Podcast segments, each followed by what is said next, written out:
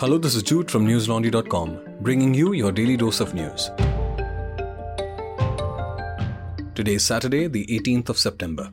India registered 35,662 new COVID 19 cases in the last 24 hours, pushing the infection tally to over 3.34 crore.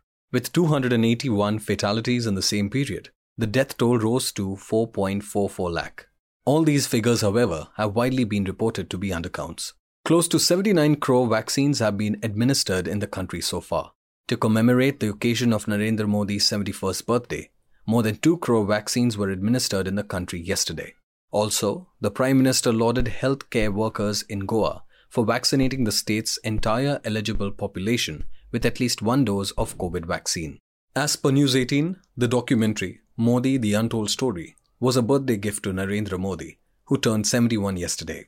It aired at 8 pm and tells the story of Modi's early years, regurgitated mostly from a website maintained by the Indian government. How truthful is the untold story? There's nothing in the documentary that is untold. The public has been saturated with these stories for years.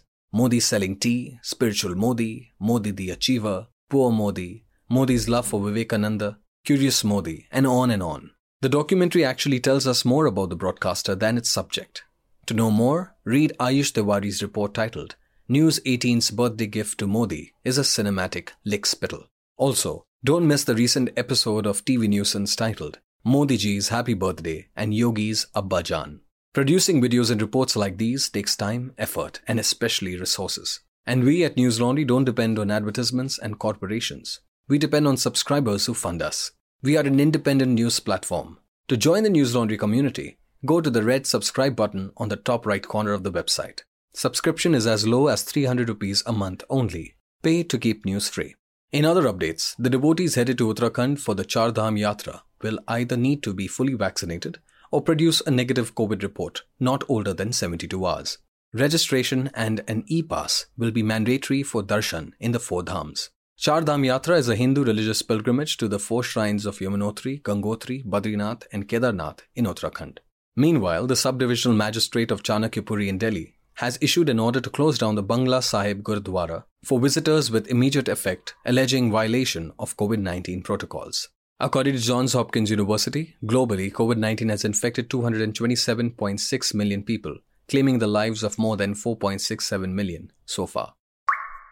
Captain Amrinder Singh has resigned as the Chief Minister of Punjab hours after he was asked to step down from his position and facilitate election of new leader by Congress High Command Sonia Gandhi. Upon meeting the governor at Raj Bhavan, he handed his resignation letter. Singh stated that he would rather resign than face humiliation as the state goes to polls next year. A Congress party legislature meeting is to be held today in Chandigarh. The meeting was called by Harish Rawat, the General Secretary in charge of Punjab, at 5 pm. Former PCC President Sunil Jakhar is considered for the position of next Chief Minister. According to an ANI report, the Central Board of Direct Tax has accused actor Sonu Sood of avoiding paying taxes worth over 20 crore rupees. After raiding 28 premises related to the actor and his associates, the Income Tax Department said that deals between his company and a Lucknow based real estate firm were under the scanner. According to NDTV, the CBDT also found instances when the professional receipts were camouflaged as loans for tax evasion. The Income Tax Department landed at the News Laundry office on September 10 to conduct a survey, which went on until after midnight. They took away the personal phone and laptop of News Laundry CEO and co founder Abhinandan Sekhri, and the tech contractors who accompanied them copied the data from the devices. The IT team did not allow Sekhri to speak with his lawyer during the nearly 13 hour survey. After CEO and co founder Abhinandan Sekhri moved the court seeking a direction against leaking of his private data, the Delhi High Court asked the Income Tax Department to ensure the safety of the data it downloaded. The bench of justices observed that it was ethically, morally, and legally wrong to leak any personal information. They directed the IT department to ensure the data taken from News Laundry wasn't leaked. This so called survey hasn't stopped News Laundry from bringing you free, fair, and independent journalism.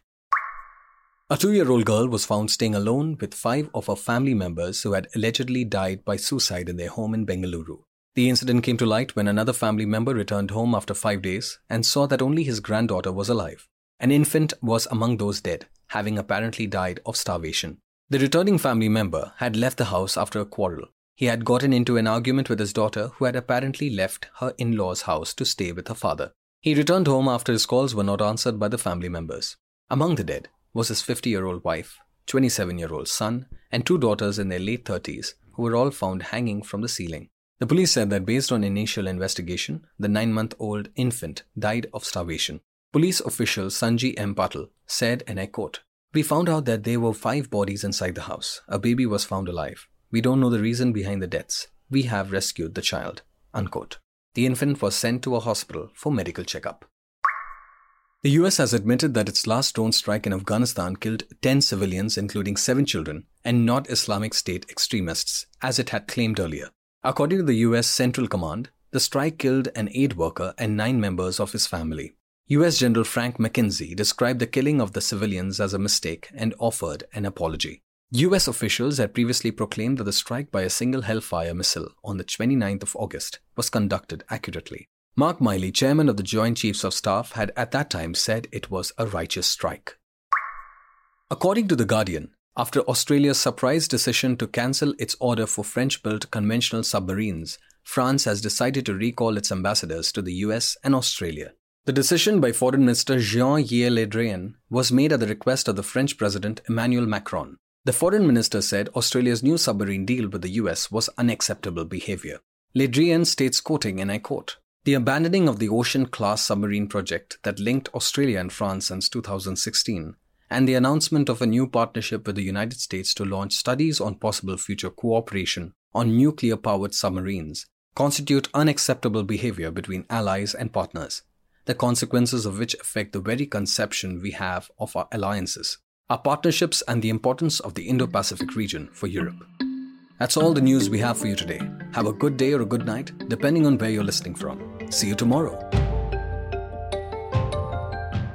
All the News Laundry podcasts are available on Stitcher, iTunes, and any other podcast platform. Please subscribe to News Laundry. Help us keep news independent. To catch all our podcasts on news, pop culture, current affairs, and sport, visit newslaundry.com. Follow us on Facebook, Twitter, and Instagram, and subscribe to our YouTube channel.